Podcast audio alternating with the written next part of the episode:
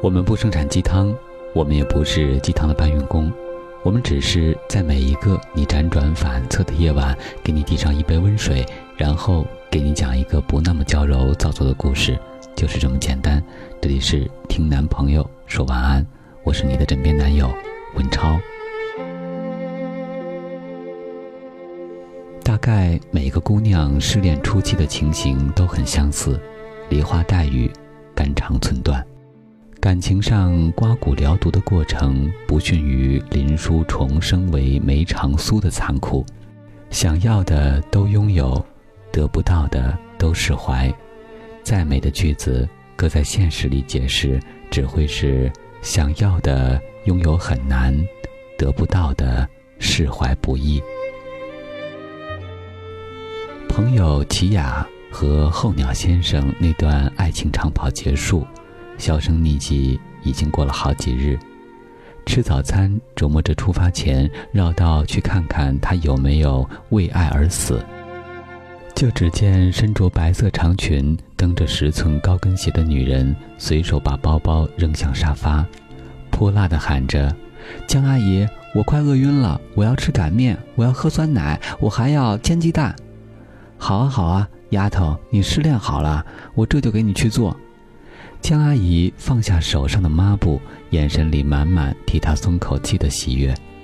齐雅抢起我的筷子，夹起被我吃过一口的煎蛋塞嘴里，眨巴嘴瞪着我说：“昨晚就听小道消息说你明天要进山，怎么也不知道要把我一块带上啊？不知道我在疗伤吗？小姑奶奶，你这风一阵雨一阵的，谁知道你这情感创伤疗得咋样了？”还打算出门去看看你死没死呢？鄙夷的回了他一道一百八十度白眼。我可不会死，前几天还挺憋屈，想着怎么计划把那挨千刀的叛徒给杀了。这两天没想法，太忙了，想想还是算了。人对不住我，我也不是个好脾气的玩意儿，人一定也受不住了，好聚好散吧。放下筷子，看着我，满脸写着凝重。我看着嘴巴塞满煎鸡蛋的齐雅，认真的发问他：“你不会诅咒他了吧？”齐雅一笑，眨巴着睫毛，在脑海中搜索了几十秒，像在回忆已经时隔几年的失恋一样，终于记起了。我这狗脾气，我能不骂吗？我把小灿拖着坐我边上听我骂呢，我骂他狼心似铁，骂他根本配不上我。我抽了一盒纸巾擦鼻涕呢，我还更恶毒的骂了一些呢，说他会后悔的，下一任肯定不如我好。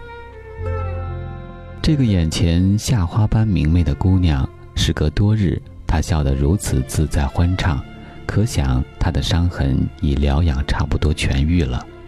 我可以想象当时的场景。或者还有愤怒、诅咒，到底意难平。几年感情的错付，后知后觉的背叛，恨意来袭，是再正常不过的事情。挺欣慰的，没有白认识这疯丫头。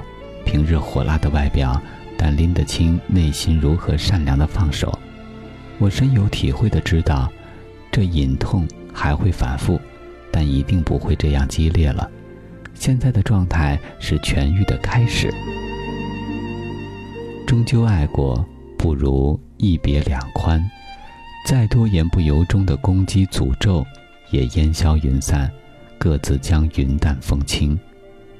什么？我当初真是瞎了眼的说辞，除了是对自己过去眼光的否定，什么也不能代表。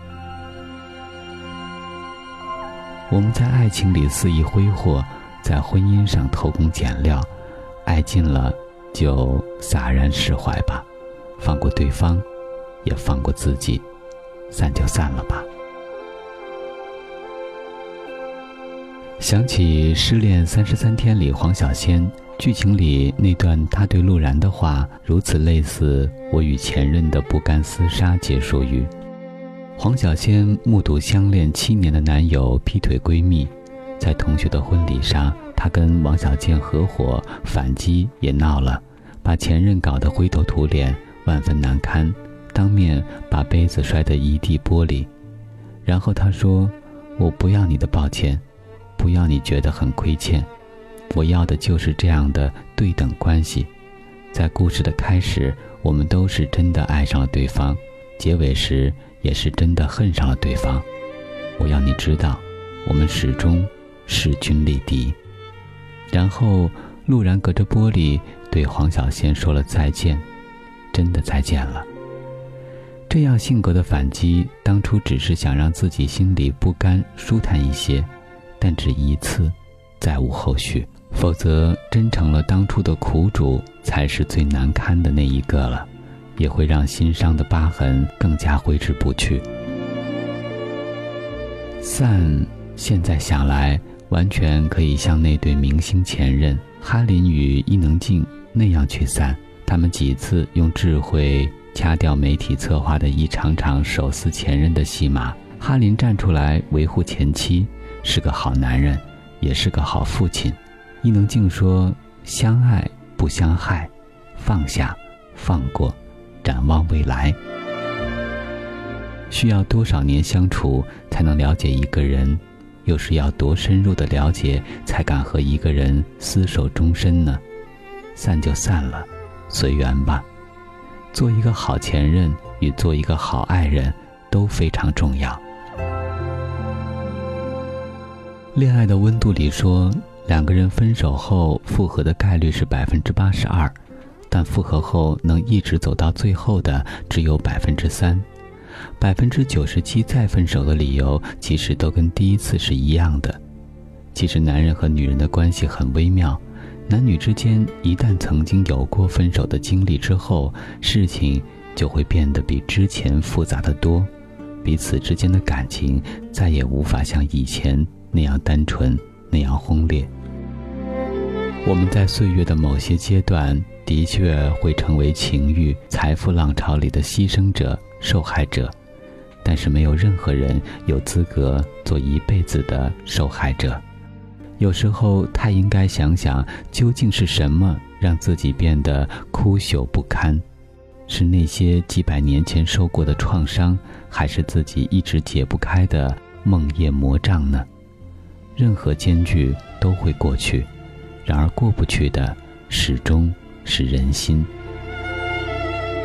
有人说，和前任老死不相往来是一段艰难路；有人说，不能做敌人。因为彼此相爱过，不能做朋友；因为彼此伤害过，于是我们成了最熟悉的陌生人。散了就散了，没必要再去诋毁，没必要再去纠缠，没必要再去重蹈覆辙。当你走入新风景里，终会明白，这种放过是对错爱最大的良善。与道德。我是今晚的主播文超，欢迎关注我们的微信公众平台“男朋友 FM Boys FM”。我们在此月色浓妆伴你入眠，晚安，宝贝。